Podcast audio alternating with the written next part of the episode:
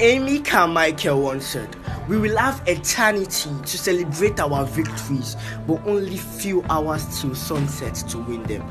Think about that.